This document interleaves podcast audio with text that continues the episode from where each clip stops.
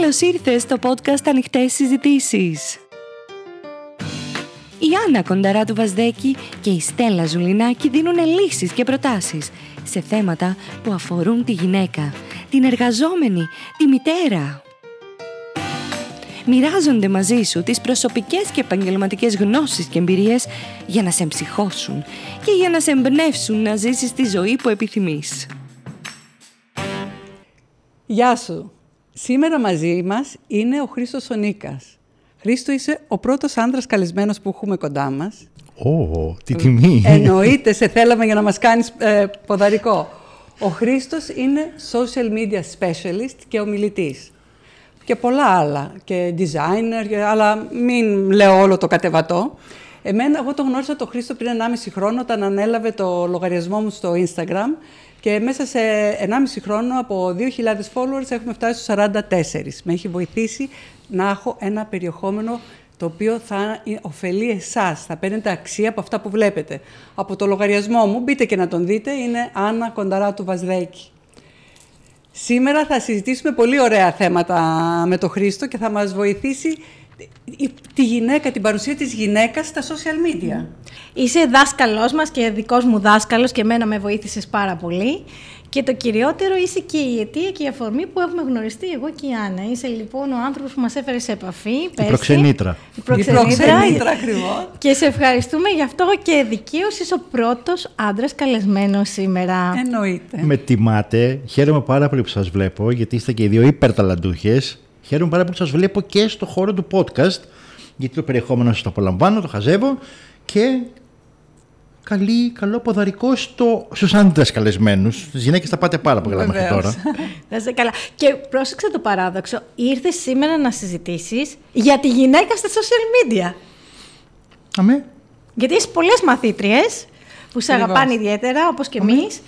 Και θέλουμε λιγάκι έτσι να μας πεις πώς βλέπεις τη γυναικεία παρουσία στα social media; Τι γίνεται, έχει αλλάξει πολύ το τελευταίο διάστημα το περιβάλλον; Έχω τη χαρά να έχω διπλή εμπειρία. Πρώτον από ένα διεθνές κοινό, γιατί εκεί ξεκίνησα ουσιαστικά με αγγλικά και σε μια κοινότητα που έφτασε να είναι κοντά στις 160.000, μάλλον ξεπέρασε τους 160.000, οπότε έβλεπα και παγκόσμια.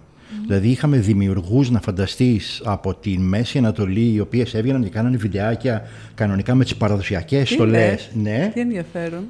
Μέχρι την Δύση, Αμερική κτλ.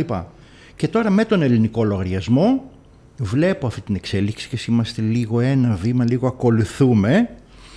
Αλλά μπορώ να πω ότι βλέπω όπως και στην κοινωνία όλο το φασμα Βλέπω από την φτύνια μέχρι την ποιότητα, την κλάση, τη δοτικότητα, την επιχειρηματικότητα, τα πάντα. Και μ' αρέσει αυτό. Βλέπω εξαιρετικό design, βλέπω άλλες προσεγγίσεις. Μας έχουν ακόμα μείνει λίγες ντροπές και πώς θα βγω και τι θα κάνω και φοβάμαι λίγο την έκθεση κτλ. Μπορεί να μας δοθεί ευκαιρία να το πούμε λίγο στην πορεία. Αλλά μου αρέσει που βλέπω δημιουργούς από όλο το φάσμα των επαγγελμάτων και από τις υπηρεσίες και από τα προϊόντα, είτε είναι χώρος ομορφιάς, είτε είναι το coaching, η ασφάλεια, το, το οτιδήποτε, να έχουμε μια πολύ ωραία παρουσία ε, γυναικών δημιουργών. Δεν θα ξεχάσω, όταν συνεργαζόμασταν πέρσι που κάναμε αυτό το σεμινάριο, το καταπληκτικό της 100 μέρες, που έλεγες, ε, σου λέγαμε, παιδί μου, ότι έχουμε μια, ένα φόβο έκθεσης και σου λέγαμε έτσι χαρτολογώντας, μα δεν θέλω να γίνω influencer. Και έλεγες παιδιά, δεν είναι μόνο η κατηγορία της influencer. Και θυμάμαι σε ένα πολύ στοχευμένο σχόλιο που μου είχες πει υπάρχει και ο key opinion leader. Θα ήθελα λιγάκι έτσι να μας πεις τι επιλογές έχει τελικά μία γυναίκα που θέλει να κάνει ε, περιεχόμενο στα social media και να εκθέσει τον εαυτό της, την προσωπικότητά της και την επιχείρησή της; Δεν νιώθω ότι πρέπει να εκθέσει τον εαυτό της. Εγώ πάντα δουλεύω με ένα ρητό στο μυαλό μου το ότι είμαι συνέχεια στα social media και το ότι βλέπεις καθημερινά το περιεχόμενο δεν σημαίνει ότι έχεις ιδέα για το τι κάνω στην προσωπική μου ζωή. Σωστό. Πολύ σωστό. Έτερον και κάτερον. Ο καθένας βέβαια έχει τα δικά του όρια που θα τραβήξει αυτή τη γραμμή. Στη μέχρι τώρα παρουσία των influencers, τόσο άντρε όσο και και γυναίκες, βλέπαμε αυτό το σύνδρομο λίγο της κλειδαρότρυπας. Έλα λίγο να σε βάλω στη ζωή μου, να δεις και το σκυλάκι, να δεις και το πρωινό μου, να δεις και, το... και τις διακοπές μου και τα σχετικά. Ήταν μια, μια τάση, η οποία ακόμα είναι. Διότι αυτός ο σκοπός περιεχομένου είναι να εκμεταλλευτεί την αρεστότητα που έχει, το likability που έχει και την οικειότητα με τον κόσμο για να προωθήσει κάποια προϊόντα, για να χτίσει κάποιες συνεργασίες με κάποια brand και τα σχετικά. Δεν είναι όμως μόνο αυτό. Έχουμε πλέον επαγγελματίες που χρησιμοποιούν το Instagram και social media πιο επαγγελματικά. Έχουμε ανθρώπους οι οποίοι έχουν μια αποστολή, ένα mission. Είτε αυτό λέγεται φιλοζωία, είτε αυτό λέγεται γενική ενδυνάμωση, είτε αυτό λέγεται ρατσισμός, είτε αυτό λέγεται οτιδήποτε. Και θέλουν να βγουν και να επικοινωνήσουν ένα μήνυμα. Όταν ξεκινάμε πλέον και αυτό το μήνυμα βρίσκεται απόκριση σε ένα κοινό και με τις χύψη τακτικές, με το ωραίο περιεχόμενο, με το δοτικό περιεχόμενο, με τη συνέπεια κτλ., ξεκινήσουμε και χτίζουμε γύρω μας μια κοινότητα, η άποψή μας επηρεάζει τον κόσμο. Δεν τα βάζουμε όλα σε ένα τσουβάλι και λέμε είμαι influencer, που ουσιαστικά όλοι influencers είμαστε. Ακόμα και έναν άνθρωπο να επηρεάζεις. Μόνο την κόρη μου δυσκολεύομαι να επηρεάζω, αλλά τέλος θα το δούμε και αυτό. αλλά υπάρχει αυτή η ταμπέλα του influencer σαν κάτι συγκεκριμένο. Ένας άνθρωπος ο οποίος θα δείξει και το σώμα του και τη ζωή του κτλ. για να προωθεί κάποια προϊόντα. Γι' αυτό σου είπα ότι υπάρχει και ο thought leader. Αυτός που η σκέψη του εμπνέει. Υπάρχει και ο key opinion leader αυτού που η άποψη πλέον παρασύρει μαζί του κόσμο και προκαλεί σκέψη. Τέτοιους ρόλους θέλω να αγκαλιάσουμε περισσότερο και το βλέπω και χαίρομαι πάρα πολύ. Οπότε όχι μόνο influencers, να βγούμε και να βοηθήσουμε τον κόσμο να σκέφτεται καλύτερα. Είπες κάτι πολύ ωραίο πριν, από τα πολλά που Τυχαίο θα ήταν, δεν μπορεί. Λες, ε. Καλά, Χριστό. Ε, ότι πολλές φορές ε, φοβόμαστε την έκθεση στην κάμερα. Και θέλω να πω μια δική μου εμπειρία και το θυμάσαι, εσύ το είχαμε ε, ζήσει κι εσύ. Όταν ξεκίνησα με το λογαριασμό μου, ανεβάζαμε posts. Μετά από ένα μήνα περίπου, μου είπε ο Χρήστος ότι Άννα, θέλω να σκεφτείς, να αρχίσεις να ανεβάζεις βιντεάκια. Βιντεάκια μέχρι ένα λεπτό για να λες αυτό που θέλεις. Βιντεάκια, καλά, δεν υπήρχε περίπτωση, του λέω ξέχνα το. Τέλος πάντων, επειδή βέβαια ακούω το Χρήστο και γι' αυτό έχω προχωρήσει και έχω κάνει όσα έχω κάνει και βέβαια. Όταν Επιβεβαιώνω, έχεις... ακούει. Επιβεβαιώνω, ναι, ναι όταν έχω έναν άνθρωπο που ξέρει, θα τον ακούσω. Γι' αυτό τον έχω κοντά μου. Το σκέφτηκα και γύρισα το πρώτο μου βίντεο. Το έχω κρατήσει και το αγαπώ πάρα πολύ. Και μίλησα για το πώς χρειάζεται να φροντίζεις τον εαυτό σου. Πήρα λοιπόν ένα τρίποδο, κάθισα μπροστά, ε, φόρεσα ένα πουλοβεράκι, ήταν χειμώνας και άρχισα να μιλάω. Και το κοιτάω τώρα με τόσο αγάπη. Ήταν λες και είχα καταπιεί ένα μπαστούνι. Μίλαγα σοβαρά. Είχα τέτοιο τρακ που νόμιζα ότι η καρδιά μου θα φαίνεται από το πουλόβερ και θα μου, να με βλέπουν. Οπότε είναι φυσικό αυτό. Και ένα άλλο κομμάτι. Πες. Και ένα άλλο κομμάτι που θέλω να συζητήσουμε, πούμε, το πώς βγαίνουμε.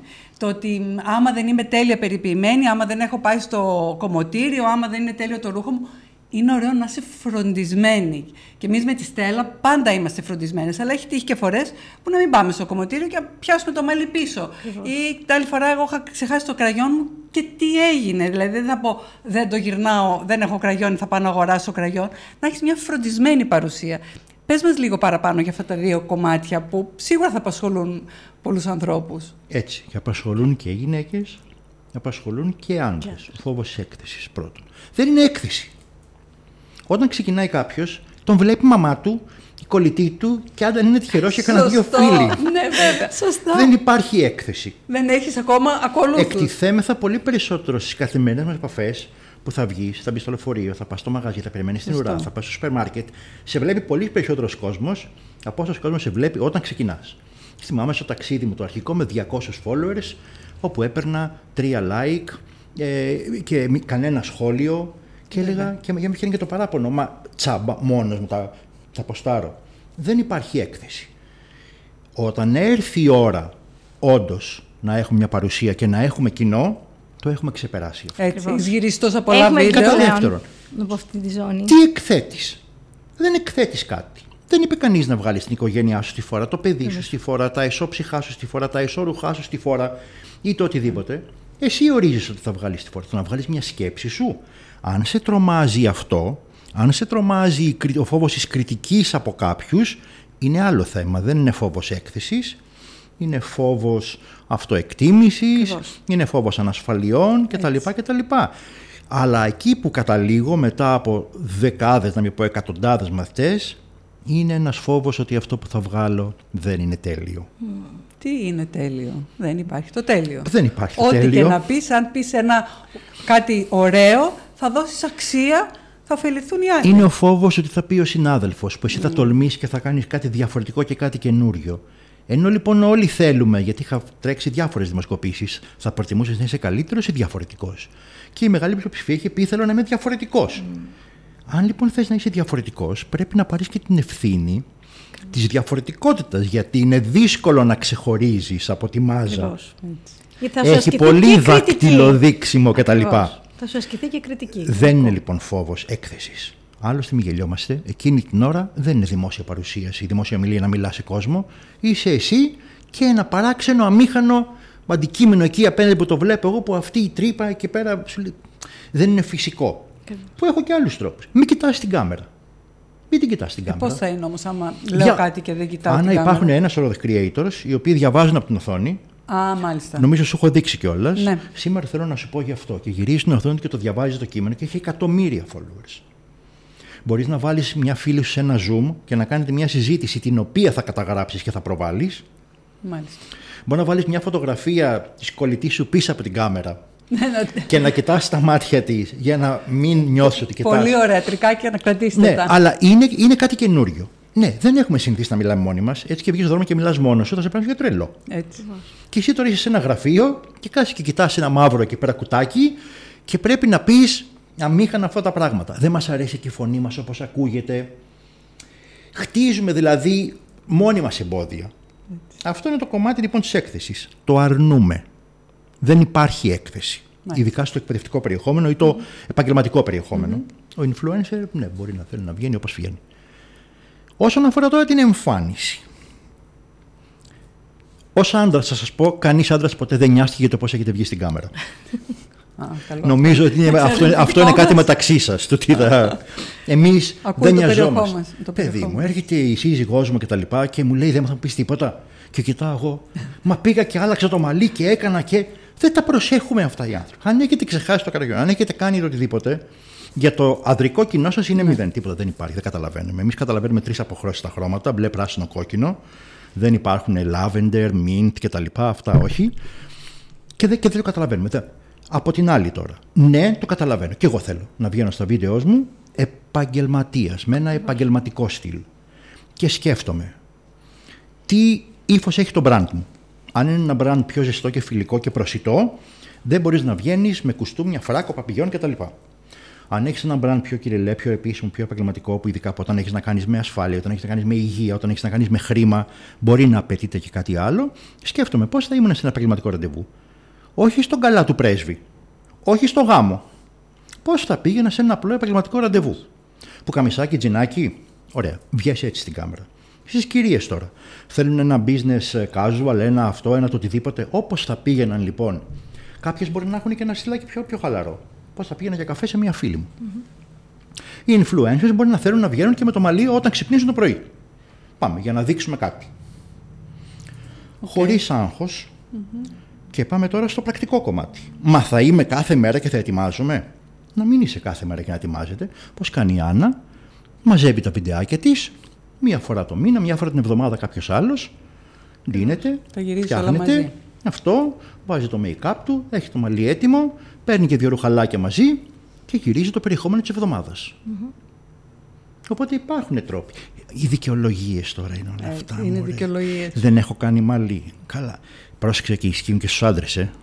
Πόσο άργησα να κάνω live και όποτε ερχόντουσαν ευκαιρίες, έλεγα στο, σε αυτούς που με είχαν καλέσει, κάτσε πρώτα να πάω ένα κομμωτήριο. Ή- Ήταν και μέσα στον COVID και δεν ήταν εύκολα μεταξύ τα πράγματα και το απέφευγα κι εγώ. Ο, ο, ο, ο οργανισμός μας θα βρει, είναι φοβερό στην επινόηση και νομίζω το έχεις κάνει και πώ. Ναι, τις δικαιολογίες που βρίσκουμε, όσο πιο έξυπνοι είμαστε, τόσο πιο Έχουμε το πολλές και IQ, πα- έχουμε το EQ και πρέπει να έχουμε και το excuses, ας πούμε, αυτό που η ευφυΐα μας, απο... είμαστε Einstein στις δικαιολογίες. Έτσι, πάντα. Έρχεται όμως η προπόνηση, προπόνηση, προπόνηση Ναι, και η πράξη που μας εξοικειώνει με όλο αυτό και μας κάνει να νιώθουμε πιο άνετα και σι- σιγά σιγά να βγαίνουμε εκτός comfort zone, να κάνουμε τα βιντεάκια μας, να κάνουμε το περιεχόμενο, αλλά χρειάζεται και μια στρατηγική, έτσι δεν είναι Χρήστο, δεν είναι απλά κάνω ένα βιντεάκι, το ανεβάζω και εσύ σε αυτό νομίζω ότι έχεις βοηθήσει πάρα Ας πολύ αρχίσουμε κόσμο. από εκεί. Ναι, κάντε ένα βιντεάκι. Η, η στρατηγική μου είναι απλή. Η στρατηγική μου είναι πάρε την απόφαση να ξεκινήσεις. Νούμερο ένα. Σωστό. Αν δεν ξεκινήσεις, όση στρατηγική να σου δώσω, αφού δεν ξεκινήσαμε, λοιπόν, ξεκίνα. Ετοίμασε ένα βίντεο και ανέβασέ το. Και θα σας πω γιατί λέω βίντεο. Γιατί το βίντεο είναι ο πιο απλός, εύκολος και γρήγορος τρόπος στους έντονους και απαιτητικούς ρυθμούς που έχει σήμερα μία γυναίκα, είτε είναι ε, νοικοκυρά, είτε είναι μητέρα, είτε είναι εργαζόμενη, είτε είναι ένας συνδυασμός όλων αυτών. Δεν θέλω να γίνει κανείς γραφίστας, δεν θέλω να γίνει designer, ούτε θέλω να γίνει video editor. Πάρε το κινητό σου, εργαλεία που έχεις. Στάσου σε ένα σημείο με ωραίο φυσικό φως, δόξα τω Θεώ, στην Ελλάδα δεν μας λείπει, δεν είμαστε Ισλά να έχουμε έξι μήνες νύχτα. Δικαιολογία, φαντάσου, περιμένω να ξημερώσει. Έχει έξι μήνες μετά. Και κάνει ένα βιντεάκι. Και ανέβασε το. Γύρω από πράγματα που αγαπάς, πράγματα που σε παθιάζουν, πράγματα που γνωρίζεις, πράγματα, πράγματα που θέλεις να μοιραστείς. Το επόμενο βήμα είναι ξανακάντο. Mm. Κάνε ένα δεύτερο. Και μετά δεσμεύσου σε ένα πρόγραμμα. Το πρόγραμμα σου μπορεί να είναι δύο φορές την εβδομάδα. Μπορεί να είναι τέσσερις φορές την εβδομάδα ή να είναι δύο φορές την ημέρα κάθε μέρα. Αυτό όμως που θα πεις να είναι κάτι το οποίο να μπορείς να τηρήσεις. Τώρα πιάνω τα αρχικά στάδια. Ναι, ναι. Και όταν μπεις και σε ένα πρόγραμμα και χτίσεις αυτή τη συνήθεια του ότι εγώ επικοινωνώ τις σκέψεις μου για τη δημιουργία περιεχομένου, τι είναι, ξεκινάω συζητήσεις με ένα αόρατο τώρα κοινό, του οποίου την παρουσία καταλαβαίνω από τις αντιδράσεις του. Α, κάποιος μου έκανε like. Yeah. Όχι, κάποιος σχολίασε. Για να φτάσουμε στο. Γιατί και η Άννα αυτό το ταξίδι έκανε. Από ένα λογαριασμό που έπαιρνε like στο να παίρνει 100, 200, 500 μηνύματα την ημέρα. Ένιωσε την κοινότητα γύρω σου. Ένιωσε... Ου, μεγάλο να Θέλει το χρόνο του. Δεν γίνεται ξαφνικά επειδή ανέβασα πέντε Τίποτα βίντεο. που αξίζει δεν γίνεται Θέλει γρήγορα. το χρόνο του, επιμονή, υπομονή και δουλειά. Καλά, δεν λέω κάτι καινούριο, για όλα χρειάζεται αυτό. Μα ναι.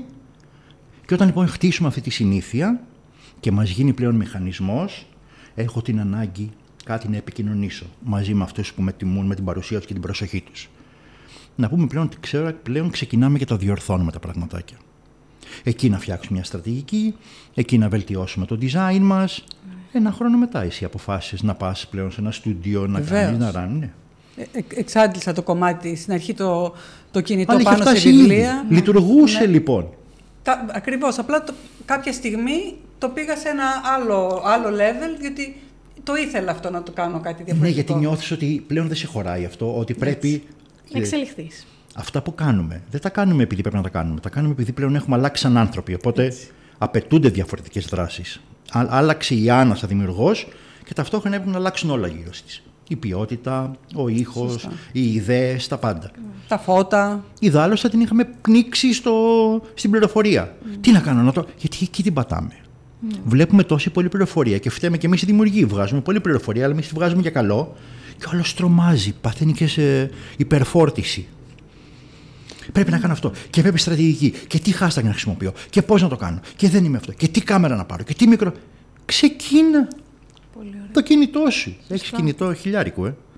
Θέλω να μας πεις κάτι τελευταίο το οποίο είναι σημαντικό για τα σχόλια και τους haters και πώς αντιμετωπίζει ότι Τι είναι και ωραίο. ορισμένοι οι οποίοι ξέρεις φοβούνται τι θα μου πούν, τι θα μου γράψουνε.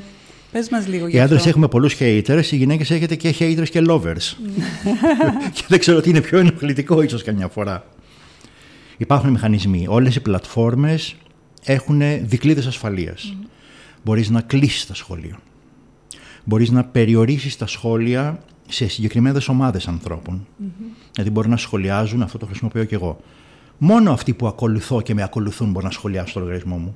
Δηλαδή, για να συμμετέχεις στη συζήτησή μας, πρέπει να ανήκεις στην παρέα. Αποφεύγω λοιπόν αυτούς τους περαστικούς που περνάνε, είναι αυτά τα περιστέρια και σπετάνε, φέρνουν μια κουτσουλιά και φεύγουν. Πολύ Δεν ωραίο το το κάνει από παράδειγμα. κακό, ναι. Έτσι είναι. Αυτό είναι ένα περιστεράκι που κουτσουλάει, ας πούμε. Δυστυχές. Okay. Τα περιστέρια είναι μια χαρά, ευτυχισμένα είναι. Μια χαρά. Αλλά αυτοί οι άνθρωποι δεν έχουν κάτι προσωπικό με εμά. Έχουμε λοιπόν περιορισμό σχολείων. Έχουμε δικλείδες ασφαλείας όπως είναι ε, η φήμωση, το mute, να μην βλέπεις πράγματα από κάποιον. Και το συζήταγα με μία πελάτησα, η οποία μου λέει: Χρήστο, ενώ τους αγαπάω σαν ανθρώπους, είναι συνάδελφοι, είναι φίλοι, δεν μπορώ να βλέπω στη ροή τους την κάθε βλακία που ανεβάζουν. Πας και κάνεις φήμωση. Mute. Σίγαση. Δεν ξέρω πώς το λένε. Φήμωση. Σι- σίγουρα, Δεν βλέπεις ναι. τα post, δεν βλέπεις ιστορίες, δεν βλέπεις τίποτα. Έχουμε τον περιορισμό.